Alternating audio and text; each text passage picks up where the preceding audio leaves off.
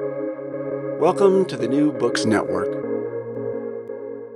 Hello, you are listening to New Books in Religion, a channel of the New Books Network. I'm your host, Jackson Reinhardt, and today I'm pleased to be with Randall Balmer, John Phillips Chair in Religion at Dartmouth College, to talk about his new book, Passion Plays How Religion Shaped Sports in North America, published by University of North Carolina Press 2022.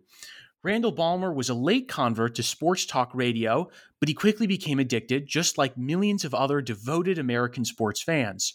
As a historian of religion, the more he listened, Balmer couldn't help but wonder how the fervor he heard related to religious practice.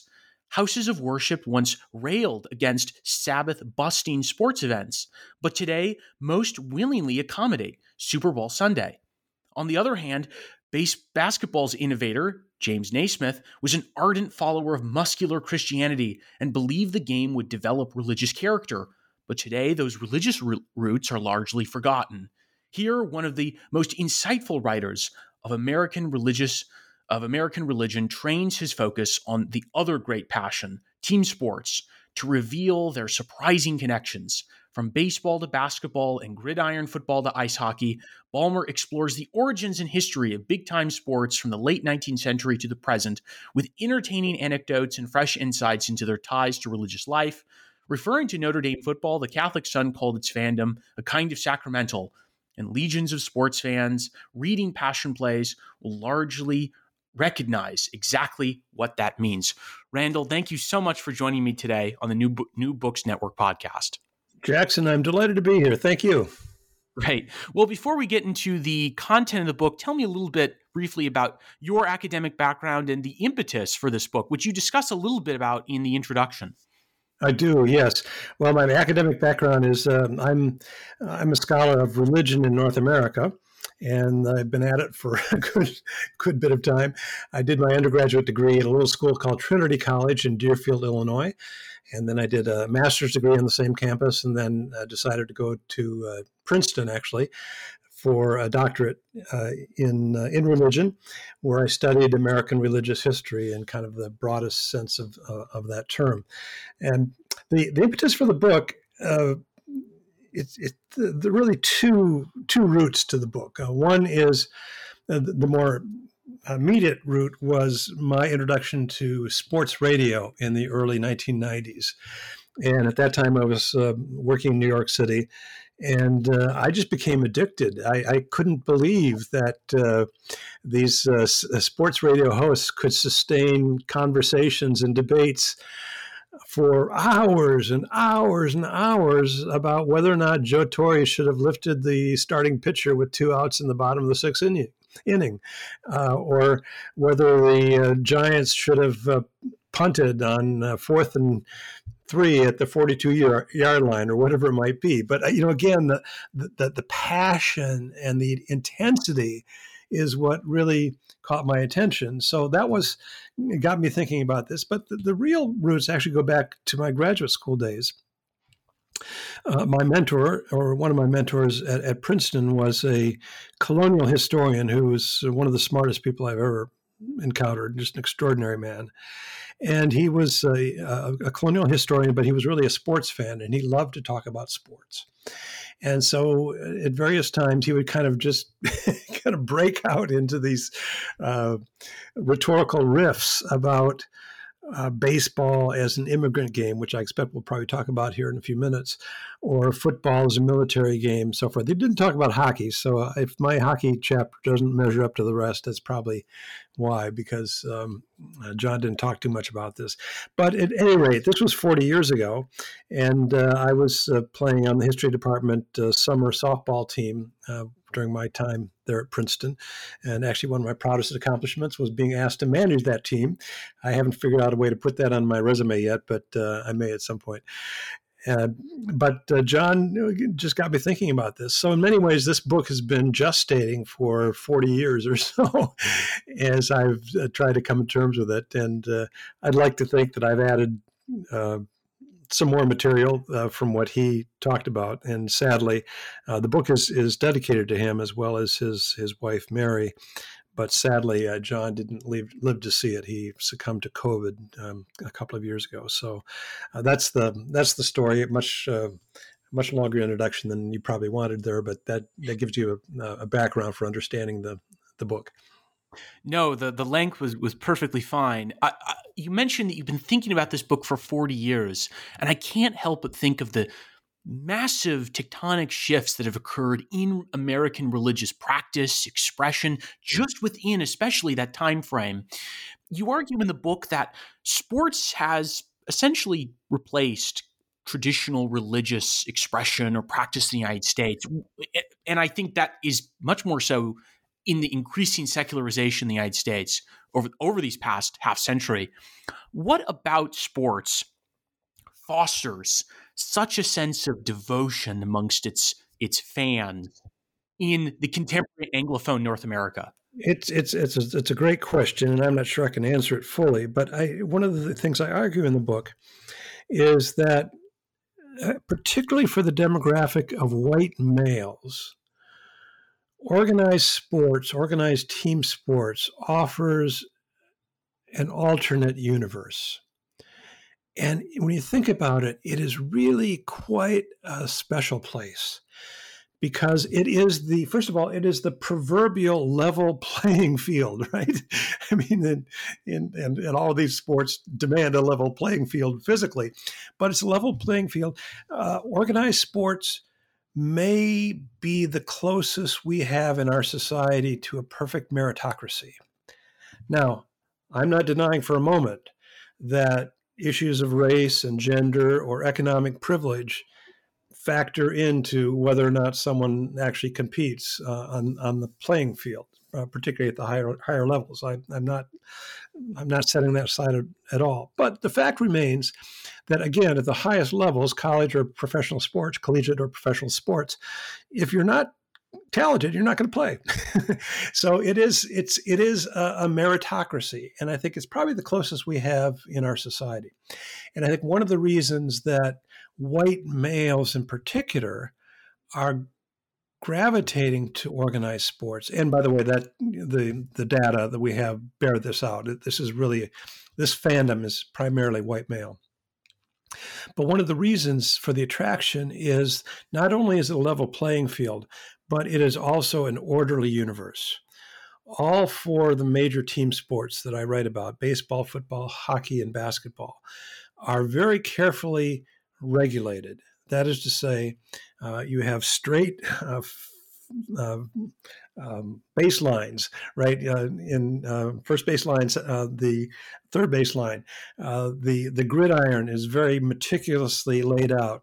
Uh, all sorts of right angles to these fields. And the two exceptions to that, I think, are also telling. The, the first would be the, the rounded edges of a hockey rink, which recall the backyard ponds where hockey is played in Canada uh, so uh, avidly, uh, including uh, for people like Wayne Gretzky, who grew up playing in his backyard. And the other partial exemption to that is the baseball outfield. That is not necessarily linear uh, particularly in older ballparks or in the newer ballparks that are trying to replicate the charm of the earlier ball, ballparks. Uh, but that to me signifies uh, the the the dec- decades where baseball was in, in, in uh, developed. That is to say, this is a t- at a time in the 19th century when we didn't know what the frontier was. Um, Frederick Jackson Turner, Turner, the famous historian, said that the frontier ended in 1890, and you know we can debate about that, but nevertheless, at that time, uh, so a batted ball theoretically could go forever, right? And uh, when these baseball fields began to be delineated and delimited, uh, we still weren't sure what the frontier was. So that's why you, you have all these irregular outfield fences. Now, that's that's probably a little bit pressing it a bit too far, but I think you, you probably get my point. And then back to my main point, which is about uh, white males gravitating to organized sports as, as fans. Uh, this is an alternate universe that is unambiguous in many ways. something is either fair or it's foul. It's either inbounds or it's out of bounds. And there's no room for discretion or very little room for discretion, and even less now with video review in, in really all of these sports. Um, so, uh, you know, the example I use is that, you know, a, a batter takes strike three. The umpire says, strike three, you're out. He can't turn back to the bat to the umpire and say, you know, gee, I, I had a bad night last night. I, I, didn't get much sleep. My sister was just diagnosed with terminal cancer. You know, give me a break here. You know, give me a, a fourth strike. You just don't do that, right? As Bill Veeck, one of the the great um, sports impresarios of the 20th century said, uh, when you're called out on strike three, even the best lawyer in the world can't get you off. but I think that's part of the attraction in a world that is perceived, and I want to emphasize the word perceived here, in a world that is perceived as stacked against white American males. Sports offers this respite, this um, this uh, alternate universe where uh, everything is orderly in a way that they don't perceive the world to be uh, at large. I think that was a, a revealing argument that I, I, fully agree with. I remember that in the wake of the Russian invasion of Ukraine, that my Twitter feed and that the many of the trending topics on Twitter, with with if they weren't about Ukraine, they were about sports. Even though the Super Bowl had ended, there was no baseball, there was still a large demographic of social media users that flocked to this uh, this hobby, this passion, even in the midst of a cataclysmic conflict uh, with global repercussions in Europe. Yeah, so. No, I'll, get, I'll give you one more response, um, um, example of that. I, I agree entirely. Uh, I remember, and this was again when I was listening to sports radio quite quite regularly. Uh, I was kind of, uh, again, I, I, was so fascinated with the whole phenomenon at the time. But the only time I remember the sports hosts talking about anything outside of the world of sports for any uh, amount of time was the O.J. Simpson trial, which of course was sports as well. exactly. And isn't it interesting? I mean, just to, on a tangential note about the sportscasters, a lot of them who do the talk radio that emerged simultaneously with conservative talk radio, Rush Limbaugh, and those types. And a lot of those uh, uh, sports talk radio. I mean, Rush Limbaugh famously was was an NFL broadcaster in like the late '90s at one point, and uh, a lot of those big um, sports pundits were very conservative in their politics. Yeah, I hadn't really made that connection, but uh, I expect you're probably right about that. Yeah, I, I just always seen that if there if there's uh yeah, I mean, there's there are noticeable examples. I and and I think maybe kind of a pundit of an earlier age, not so much, but a lot of those brash kind of uh, sports radio talk hosts that you were describing emerged simultaneously with the conservative talk radio and also the the shock jock kind of Howard Stern type. So, so uh, you focus on four sports: baseball, gridiron football, ice hockey, basketball. Why these four particular sports? There's also, you know, as opposed to golf, and then you you mentioned that these books not only emerged in New England, all of them, or at least the northeastern corridor of North America, but they also had a very strong connection to what was called muscular Christianity. So, so not only elaborate on why you picked these four sports, but they all, why did they all emerge very similarly? Sure. Uh, well, why I, I, chose those four. Um, one of one of the historic developments in these games is the transition from what historians call mob games to regulated sports. And in all four of those sports, you have that very clearly laid out. Now, you don't have it so much, well, you do in, in basketball too. Um, some of the early games of basketball were 50, believe it or not, 50 players on a team in a basketball court, right? So that's a mob game. That is, you know, everybody's kind of uh, going in there. But one of the one of the developments in these sports in the in the 19th and, and, early 20th centuries is that they become regulated. So the fields become delineated, for one thing. uh, early games of lacrosse, which is the direct uh, ancestor of hockey, for example, talked about uh, a thousand players uh, playing lacrosse with no boundaries whatsoever. So that, that's one of the developments. Now, so all of those, all the four major sports really make a transition from being a mob game to being more regulated, and that that interested me. Soccer, um, I, I thought about talking about soccer. I just don't I just didn't really see the connections that I wanted to make. That is to say, in many ways, soccer is still a mob game, and I don't mean that as a criticism, um, because you have a very large field. You have people kind of the, the players kind of milling about. Uh, so it's still sort of a mob game. But the other thing, the, the larger issue was that I just really didn't see the kind of symbolic world in soccer that I see in these other major sports. So I wanted to talk about the symbolic world behind those sports. So that's that's really why I, I decided that. Now there was a second part of the, that question that I've forgotten what you asked. Sure. Uh, these how did these sports emerge in relationship to muscular Christianity or, or just late postbellum American Christianity? Sure. Yeah. Well, first of all, muscular Christianity is a movement that really began in, in Britain. And it was a response to what um, a lot of people, particularly churchmen, understood as a sort of a feminization of religion. And historians have talked about the feminization of religion in the 19th century. That is to say, that as uh, men began working outside the home, going to factories, working in sedentary office jobs, and so forth. They really were removed from, from the domestic sphere. Uh, they began to uh, to fraternize and socialize with uh, other men rather than families and and and uh, extended family networks and so forth. And so what happens is that they begin to abandon the churches as well. At the same time, women uh, particularly middle class women, white middle class women who are, have a lot of discretionary time, they begin to invest themselves more and more into the life of local church congregations and parishes and that sort of thing. Well, a lot of the churchmen in England said this is not a good development. First of all, our men are becoming sedentary, they're becoming uh, uh, not only effeminate. Uh, because they're not out doing manly things, you know, taking long hikes and and you know the Boy Scouts, for example, wasn't a response, was a reaction to that that development. Uh, but also, uh, the faith has become too feminized, and so there was this whole movement that began to be called uh, muscular Christianity that valorized the the um, the robust Christian. And that uh, those sensibilities came over to the United States, of course, in, in the late 19th century through various channels.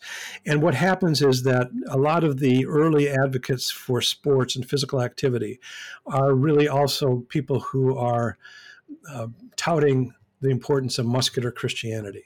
Uh, the best example of that probably would be James Naismith, who invented basketball.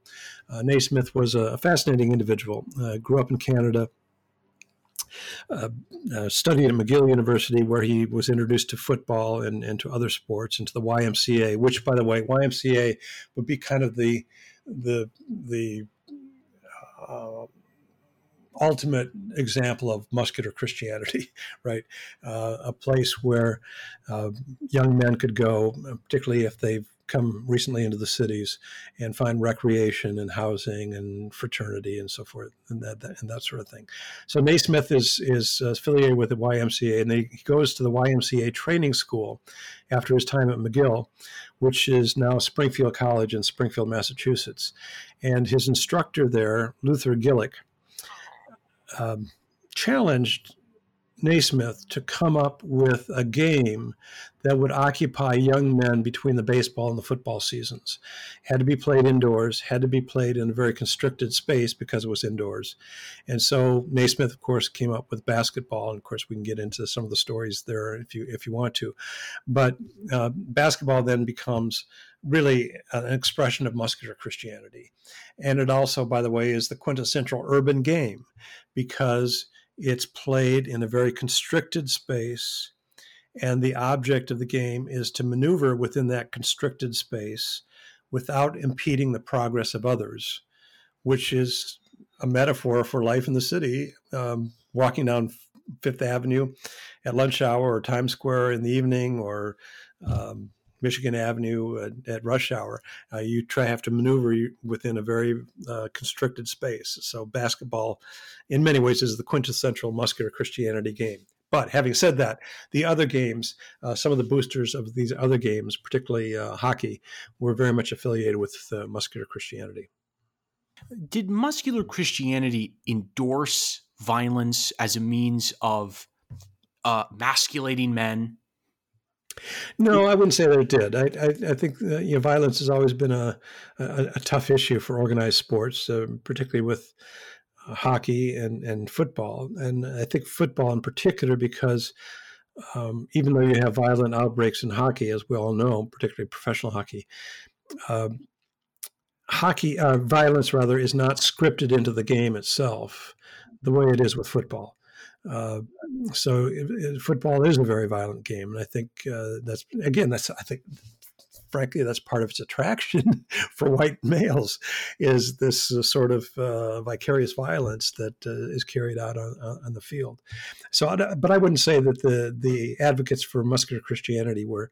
Um, uh, pushing violence. They were pushing physical activity more than than in a kind of generic sense, rather than violence. So to go to our first sport, we talked a little bit about basketball and football, but when I was uh, in college, I read a short biography by Paul Johnson of George Washington, and within ten pages, Johnson makes a startling claim that during the Revolutionary War, George Washington played baseball, and you speak about the origins of baseball that are, let's say, a bit deeper and a bit more mysterious than the common Cooperstown narrative of Abner Doubleday, you know, inventing the game on in, in the dirt, etc. So, where did baseball come from, and how does it reflect that? You you you say it reflects a countercultural ethos. Yes, right. Yeah. Well, uh, baseball. First of all, one of the characteristics of um, of religion generally is mythology, and there's certainly mythology surrounding the origins of, of baseball. Of course, the the, uh, the famous Cooperstown myth that Abner Doubleday uh, kind of uh, scratched the the field in in the sand. There, are, by the way, there are very there are a lot of variations on this story. So the one I'm giving uh, is not necessarily the the uh, accepted myth, but it is a myth that he invented it in Cooperstown, New York, and then it was played immediately in uh, Phinney's Field and so forth. It's a wonderful story. Uh, the problem is that there's there's no truth to it. Uh, uh, Abner Doubleday actually was a, a, cadet at West Point at the time that he was supposedly invented the game of baseball, and uh, he never, in the course of his seventy some years on this earth, claimed credit for inventing baseball. He was a, a Union Army hero in the Civil War, but uh, he, he didn't invent baseball. So, you know, then where does baseball come from? Well, one of the great stories around the, the emergence of baseball is that uh, A.G. Spalding, one of the early um, advocates and, and um, uh, boosters of the game, wanted to say that baseball was entirely American made. It had was it, it did not descend from uh, the British game of rounders or cricket or the Dutch game of stool ball or anything of that sort.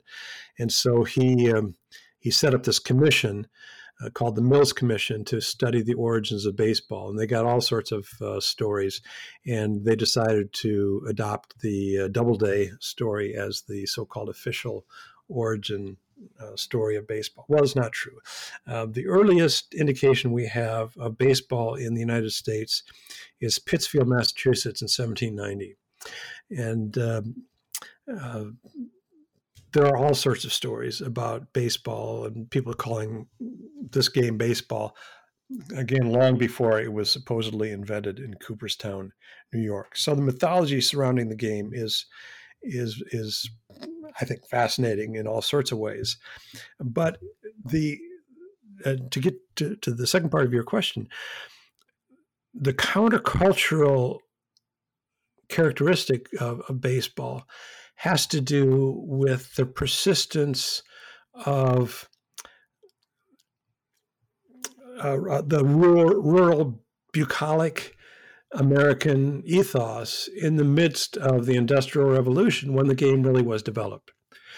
Um, one way to look at this is to, um, if, if, you're taking a trip into a major city and the, the plane comes in uh, over the city, whether it's New York or Atlanta or whatever it might be, Detroit, uh, you notice that in the midst of this gray concrete urban landscape, there are very few extensive patches of green.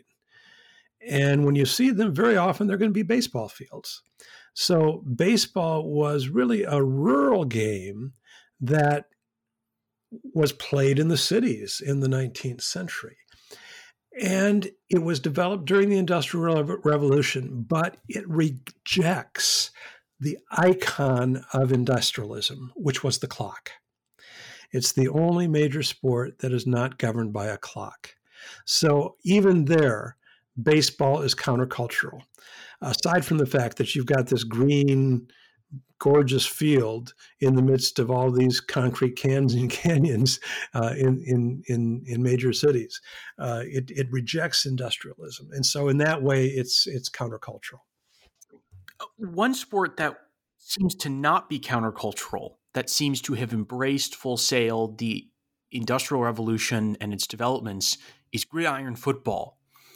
How has gridiron football adopted, formalized, incorporated uh, from its you know roots as a kind of anarchic mob game to very regimented, formulated game? How has it adopted practices not only of industrialization, but as you make clear in your chapter, reflects developments of industrialized warfare? It does, yes, and and and first of all, the the, the way that it, it comports with the Industrial Revolution is the clock. And uh, Walter Camp, who is often considered the father of American football, actually worked for his family's New Haven Clock Company in New Haven, Connecticut. and so he decided that football was going to be governed by time, by a clock. And so a clock was introduced to, to football. But the larger influence really is uh, the Civil War. And football really does emerge after the Civil War, in the years following the Civil War. And it's played initially by the sons, brothers, and nephews of Union Army officers at elite northeastern schools, particularly Princeton, also Rutgers, and then later, of course, Columbia, Harvard, Yale, uh, Penn, and so forth. Uh, so it, it, it mimics the Civil War battlefield. Football is a violent game, as we talked about earlier, but the violence is associated with warfare. And the whole idea behind football, it's a very simple game in many ways. It has to do with the conquest and the defense of territory, which is what was happening at Bull Run and, and Gettysburg and Antietam and all these other places well. The whole idea was to conquer the enemy territory. Well, that's what football is all about. And to me, what's fascinating about football is the extent to which the language of militarism really dominates the game and has from the earliest days. So, for example, these days, even today, you'll hear sportscasters talk about the quarterback as the field general who unleashes long bombs or bullet passes. Uh, you talk about uh, trench warfare, you know, between the offensive line and the defensive line. Uh, you talk about um, uh, well, I mean, uh, even the the nomenclature surrounding the the culture of football. Uh, scouting, right? Uh, training camps, uh, all of this language, and, and, then of course you know you get into marching bands at the college level, uh, uh the the the national anthem, of course, which, that's common to all the sports, but the national anthem is particularly prominent in football, it seems to me, and very often to underscore the point about the military game, uh, major games you'll have after the the national anthem, you'll have jets, military jets, screaming across the sky overhead uh, it's it, the militarism just uh, just uh, permeates the game. And in fact, in the early years of its development, one of the people who really saw this was a guy who dabbled in military history, a guy by the name of uh, Lorin Deland, D E L A N D. And he uh, he watched a football game. It was Harvard playing Yale, I believe. Don't quote me on that. And he just, as a military historian who particularly had, had studied uh, Napoleon, and his uh, warfare tactics. He was fascinated by this, and so he began devising all of these uh, elaborate plays that would. Uh, that would uh, uh, draw on military tactics. And uh, this is what really Walter Camp, the father of American football, was looking for when he developed the game. He wanted a game that would have all these uh, strategic possibilities. And by the way, he's the person who uh, substituted the line of scrimmage for the rugby scrum in football. So the reason you have these football team football teams lining up against each other between plays is because you have a line of scrimmage that separates the two, rather than the the scrum of uh, rugby, which is more of a mob game, for example. Yes, I'm. I'm also reminded, uh, uh, with comparisons with the military, of the coach who has those elaborate charts of play planning of a set plans. That, that, that, when you read a book in Civil War history, it's reminiscent of the the movement of armies by generals. So, so to, just to dwell on the military connection um, for a little bit, the the mecca of college football is the American South.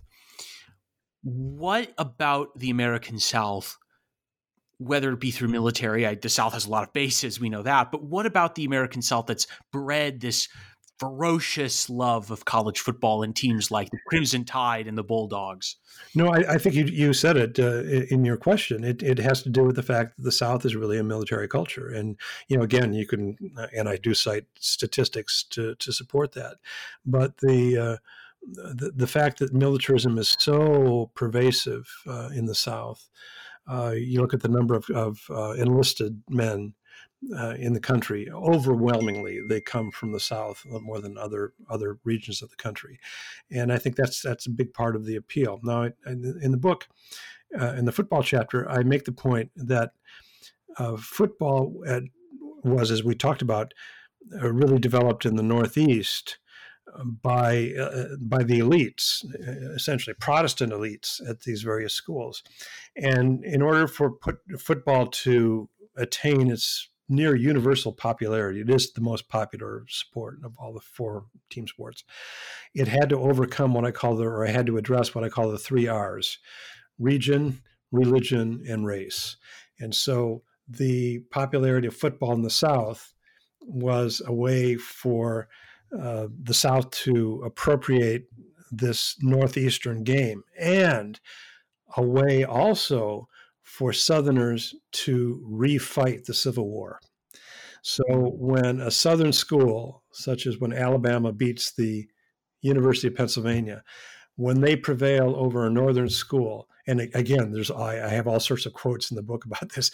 They see this as ultimately a vindication of, of the South and and the the righteousness of the Southern cause, because now we Southerners have beat these uh, damn Yankees on the football field. So that's the, the importance for the region. The same thing happens really with religion. That is to say, again, this is a Protestant game. So when Boston College or Fordham and particularly Notre Dame pick up football, they start playing football. When they start beating these Protestant schools, it provides enormous satisfaction because here you have the Catholics beating the Protestants at their own game and thereby making their place, uh, securing their place in American society, symbolically, if not um, in actuality. And and also that that you you mentioned in in quotes and anecdotes that the with this race issue that the incorporation of African Americans into college football, both first against the Southern teams and then in Southern teams, was it seems an important uh, cultural shift away from those prevailing notions of Jim Crow racism, right? That that no longer no longer could you look at in the South as African Americans as these uh, kind of lazy types who needed the paternalistic support of the South. They were in fact beating Southern whites at at their own game. Yep, that's right. And you know, the, this transition did not go smoothly in many places. I mean, it, in the schools in the north, you know, it, it tended to be a little bit easier. But uh, again, I have stories in that chapter. Uh, Greg Page, uh, the University of Kentucky football player, uh, the first practice, uh, he was piled on by his uh, teammates. Uh, was paralyzed and died 38 years, days later. I mean, he you know he integrated the University of Kentucky football team, but he paid for it with his life. And there are other examples I put it I, I talk about as well, uh, including a Drake University quarterback who probably would have won the Heisman uh, Trophy. Uh, a black man, uh, had he not been um, uh, savagely uh, injured by um, a lineman for Oklahoma State University. So it wasn't always easy. Alabama is, you know, um, and again, I, I, I, in that chapter I try to uh, try to juxtapose the integration of the Alabama football team with what was happening in Alabama at the time during the civil rights struggle. And I also say that uh, Paul Bear Bryant, uh, for all of his genius on the football field, uh, he was considered a racial moderate at that time um, by, by the contemporary standards. And yet he and George Wallace really were pretty much working hand in hand to uh, deny African Americans uh, um, equality uh, in in Alabama, and how history might have been different if uh, if uh, Bryant, uh, Paul Bear Bryant, who had enormous cachet as a um, as a figure in in Alabama at that time, had uh, you know even spoken timidly about racial equality, that would have made a huge difference in the 1960s. As it was, again, as I, I talk about the story in the book, um, it was only after Alabama was uh, really humiliated by African American players playing for the University of Southern California that uh, Paul Bryant uh, decided that uh, he needed to integrate his football team. Yes, yes, I did a little uh, uh, go Trojans. Uh, I, am a I'm a former alum of USC, so I I know that that game well. Um, uh, yes, it, it is still amazing how much sway football players have in Alabama, considering one of their junior senators is is a, is a famous football coach. Um, so moving on to our our friendly neighbors of the north, we speak about hockey. Where did hockey you mentioned that hockey comes from a Native American tradition, but then the sport, the sport seemed to embody the elan of Canadian culture perfectly. How did this develop? Yeah, that's not no accident, actually. Um, and I, th- I find this fascinating as I got into this. Uh, and I have to say, the hockey is the game I probably know least personally of all the four major sports. But as I got into the research, I found it fascinating. Um, the same year as the Canadian Confederation, which was 1867, there was a dentist in Montreal by the name of George Beers, W. George Beers.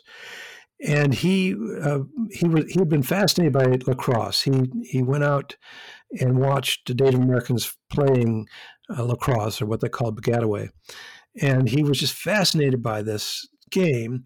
But he was also a Presbyterian, and as you probably know, the catchphrase for Presbyterians is doing everything decently and in order, right? It's very Scotch, very Scots in many ways. Uh, and so he saw this game, saw the Native Americans playing lacrosse, and he said, This is a great game, but it needs to be regulated. it has to be orderly. and so he proceeds then to write up these rules, uh, again, to delineate boundaries. This is again the, the transition from mob game to, to regulated uh, play. And he decides that lacrosse should be Canada's game. Again, this is the year of the Canadian Confederation, 1867. And he says, he's quite specific about this. He says, if we are going to be our own people, we can't adopt baseball because that's you know the people down south in, in the United States, and we can't uh, stick with cricket. That's too genteel. It's too British. It's too too fussy. I mean, he didn't use those words, but that's that's the gist of what he was saying. Lacrosse is our game. It's it lacrosse captures the the wild character of the Canadian wilderness and so forth. So then lacrosse, of course, um, evolves into hockey, and there's all sorts of stories surrounding that. But as it does, uh, it, it's very clear that that hockey is Canada's game. It does reflect, uh, you know, the, the, the windswept ice and the Canadian wilderness, uh, the, the the the rugged uh, character of play. Even the fact that you you have uh, fights breaking out in hockey right? Uh, and it, it's it's so striking to me as I watch hockey, uh, the the level of violence that is permitted in hockey, you just don't have in the other game. Now I know that fans love it, and that's why they're not going to clamp down on it. But you know, this sort of behavior would never be uh, tolerated in the NFL or the NBA or Major League Baseball. But it that's also the Canadian wilderness because in the Canadian wilderness where the the Mounties are not available on every street corner in these vast expanses of wilderness, people take the law into their own hands, and the authorities come in and adjudicate matters late, uh, later. And that's precisely what happens with the fights in hockey. The, the referees are there, but they don't intervene. Uh, they they let it play out, and then later they come in and impose their uh, their penalties. So in many ways, hockey is Canadians' game, Canada's game, and um, of course the great crisis, the great um, uh, proving point was the 1972 Summit Series when uh, all stars, essentially all stars from uh, Canada, played against the Soviets. And uh, you know, the going into the that series, the Canadians thought, "Well, this is our game. This is not going to be a problem." Well, they they soon found themselves very much on the on the short end of that series, and it was only a last second goal, 34 seconds left, that um, that that that say that salvaged that uh, summit series for the Canadians over the Soviets. And I have a friend who, um, former student who's a Canadian and who follows this very closely. He says that uh, the people in Canada uh, will remember where they were at that moment uh, if they were alive at the time, much the way that many of us remember John Kennedy's assassination or the Challenger disaster or whatever it might be. That was such that was such a, an important defining moment for Canadians.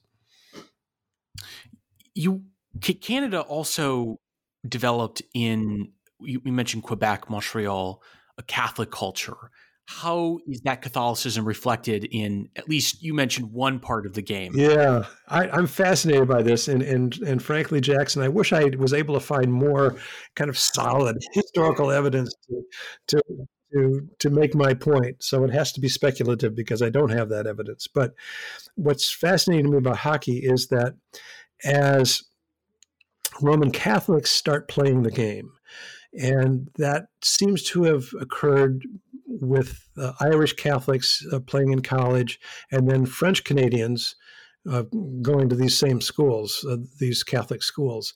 Uh, that's where they were introduced to hockey, and about that time, as Canadians, sorry, as Catholics start playing hockey, the penalty box is introduced to hockey.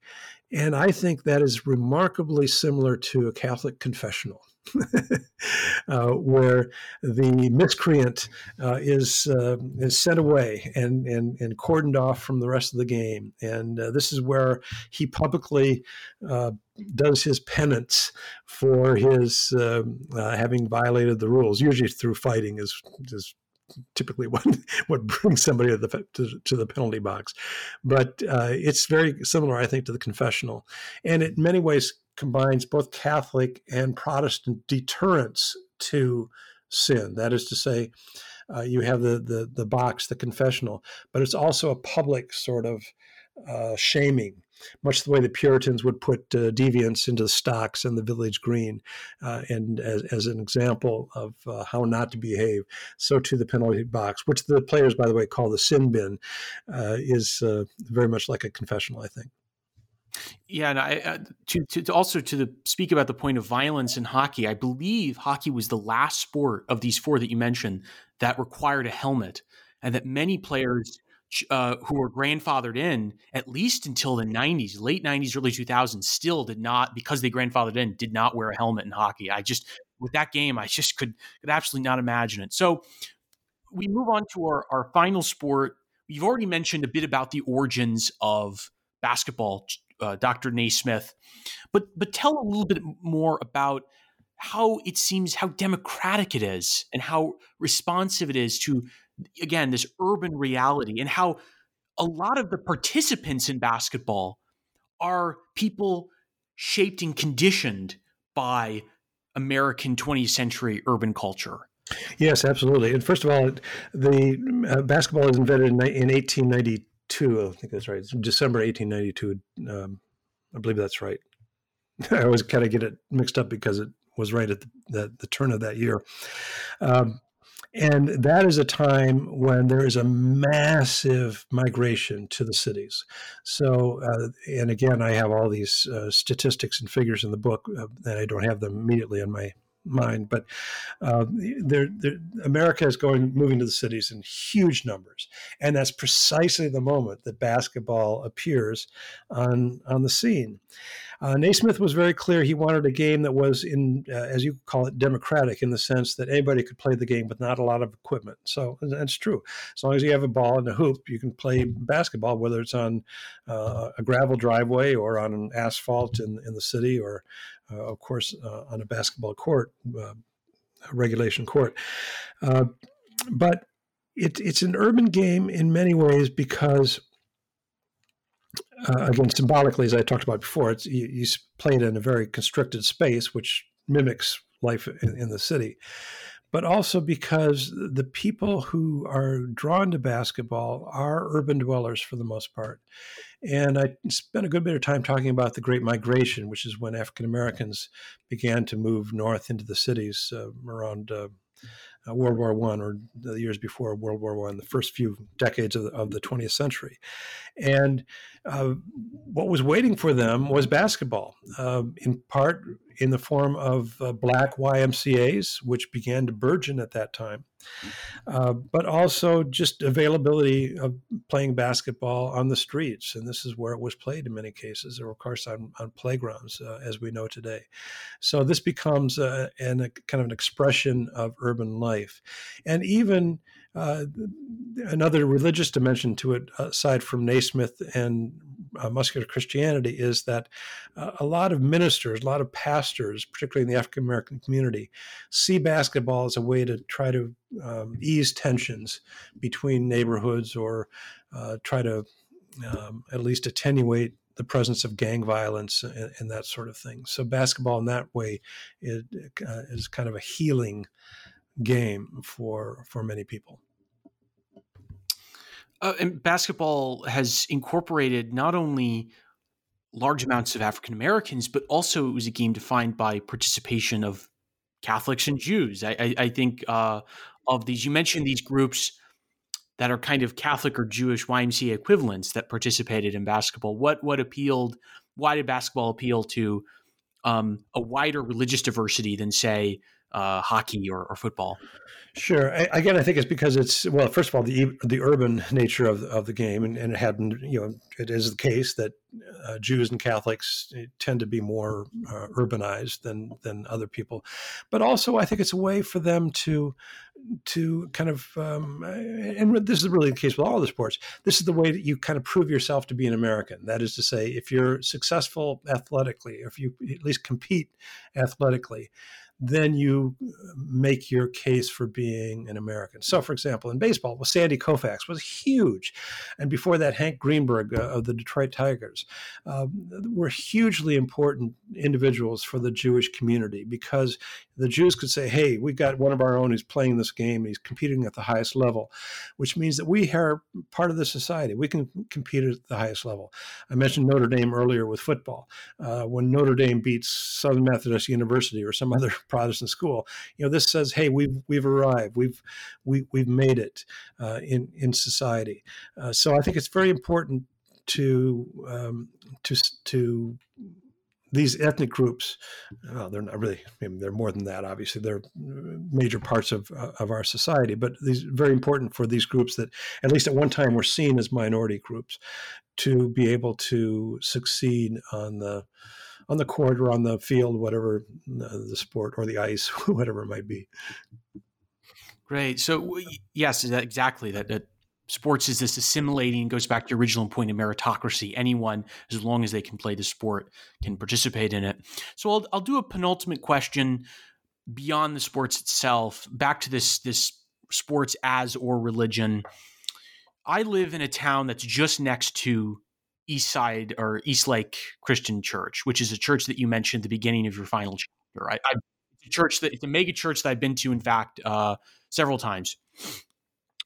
Uh, uh, what is the future of American religion in the midst of this sports you know devotion? Uh, how are theological doctrines and sacraments are going to compete with these these tangible lived ecstasies of home runs and touchdowns? I can understand this is extremely broad question but just the first things that come to your mind i mean where where is sports going to fit in this culture that seems to be a lot more passionate about sports at least in certain demographics well, I don't have any uh, worries about the future of sports. I think they're going to stick around. I, think it's a religion that that, that I worry about uh, in terms, and I say that as a person of faith. Uh, um, I think religion in America right now, this is far too broad a statement, but I'll make it anyway.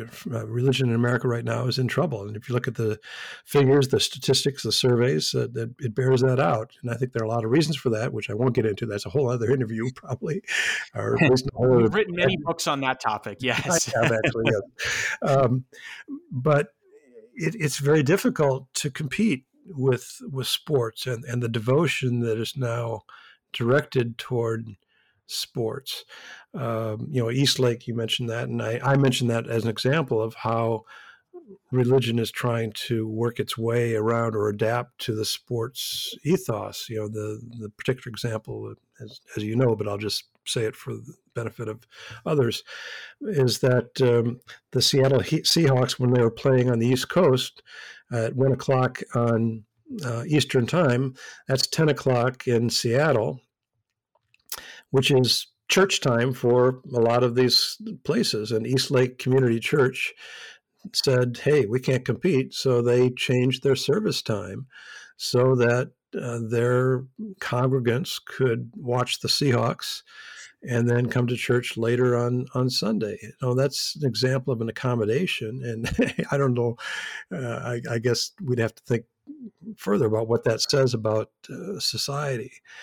But I think the other thing that that I that occurred to me in the course of writing the book, and I, I included it in the conclusion, moral guidance and moral well let me put it differently. Uh, what what i sometimes refer to as a prophetic voice in our society used to come from the sphere of religion. I'm thinking about people like dorothy day or thomas merton martin luther king uh, Abraham Joshua Heschel. Um, you know, you go down the uh, Reinhold Niebuhr. Uh, you know, this is going back into the into the 20th century, but that's my point. That is to say that this is where at one time we looked for moral guidance. We're not hearing that much these days from religious figures, but it's sports figures who are taking a stand on moral issues people like LeBron James. Now, you know, I'm not a huge basketball fan, but you know, he's a pretty pretty big name, right? And when he comes out and talks about racial inequality and couches it in moral terms, or Colin Kaepernick, that's a whole other story, which you know. Um, it deserves again a, an entire interview. I, I expect. Uh, you know, this is not a religious figure. This is a sports figure. Now, in the case of Kaepernick, he's very much influenced and, and shaped by his faith, and and uh, he's he's very clear about that. But it is a sports figure who's providing moral gu- guidance to society these days, and not so much religious figures. So, you know, again, you step back from that and say, what does that say about the state of religion in America today? And I have to say, as I argue, at least indirectly in the book, that uh, the real passion in our society these days, I think, is directed towards sports rather than to religion. And the kind of devotion, the kind of um, fealty that we once directed toward God or toward religion or toward, you know, toward our church in terms of uh, activity and participation, not to mention money. I mean, think about the, the money aspect. Where's money going to these days? It's going to sports. It's not going into the church coffers, I think, for the most part. Uh, there's a, as you say, a huge imbalance, and it's uh, very much tilted, I think, in the direction of sports and away from religion. Now, again, um, it's a, another conversation, but I think there are there are ways in which religious folks, particularly religious leaders, have brought this on themselves uh, with the uh, rampant politicization of of the faith over the last uh, 40 years or so. But that again is a whole different conversation. Yes, I, I when I saw the East Lake, I, I immediately remembered that moment. But then also as someone who is very involved in um, church life in the early 2010s in Seattle, my uncle was a Pentecostal pastor. That practice, that practice of not doing church on Sundays because of the Seahawks, that was uh, ever present. Uh, I don't know if mainline churches did that, but evangelical churches that had more fluidity with their scheduling almost always would would you know if there's a big Seahawks playoff game, it was you know sometimes they wouldn't they would never do the church. I remember my uncle would just cancel it altogether. There wouldn't be a six o'clock right little like makeup session. So, well, Randall, this has been a phenomenal interview, a phenomenal conversation. Thank you so much. Before we go, I just want to ask you uh, one final question. What future projects do you have planned?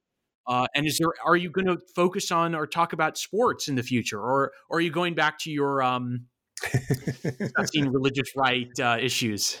oh, I, am uh, I hope not the religious right. I'm, I'm kind of tired of talking about that, writing about that. But yeah, actually, yeah. The, the, the project I'm working right now is uh, on right now is a biography of Mark Hatfield, who was a U.S. senator from Oregon. Yeah, for 60 for 30 years actually, from 1966 to 1996.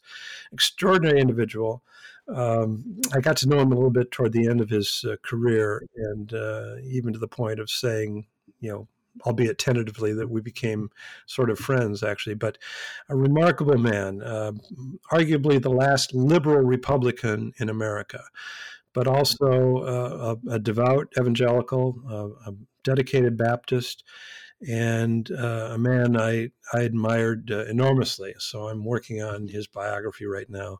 And then beyond that, um, well, uh, I don't know. I, I, I, better not say. I'm uh, thinking about a couple of ideas, but I'm, I'm, I'm reaching the end of my run here pretty soon, and so I have to figure out how many more books I want to write and on what topics and so forth. But uh, well, it's please, always fun to do that.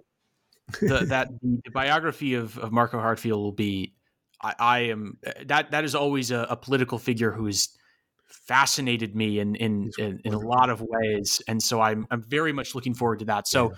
Randall, wonderful, wonderful, admirable man. He really was extraordinary. Yes, he was. Yeah, he, yeah. His his articles for um what what what became sojourners. I remember reading those in graduate school. And like, wow, I, I, just very surprising, uh, prescient stuff. So, Randall, thank you so much for talking about your new book. I'm your host, Jackson Reinhardt. You have been listening to New Books in Religion, a channel on the New Books Network discussing Randall Balmer's book, Passion Plays How Religion Shapes Sports in North America, published in 2022 by University of North Carolina Press. Thank you so much for listening and have a great rest of your day. Goodbye.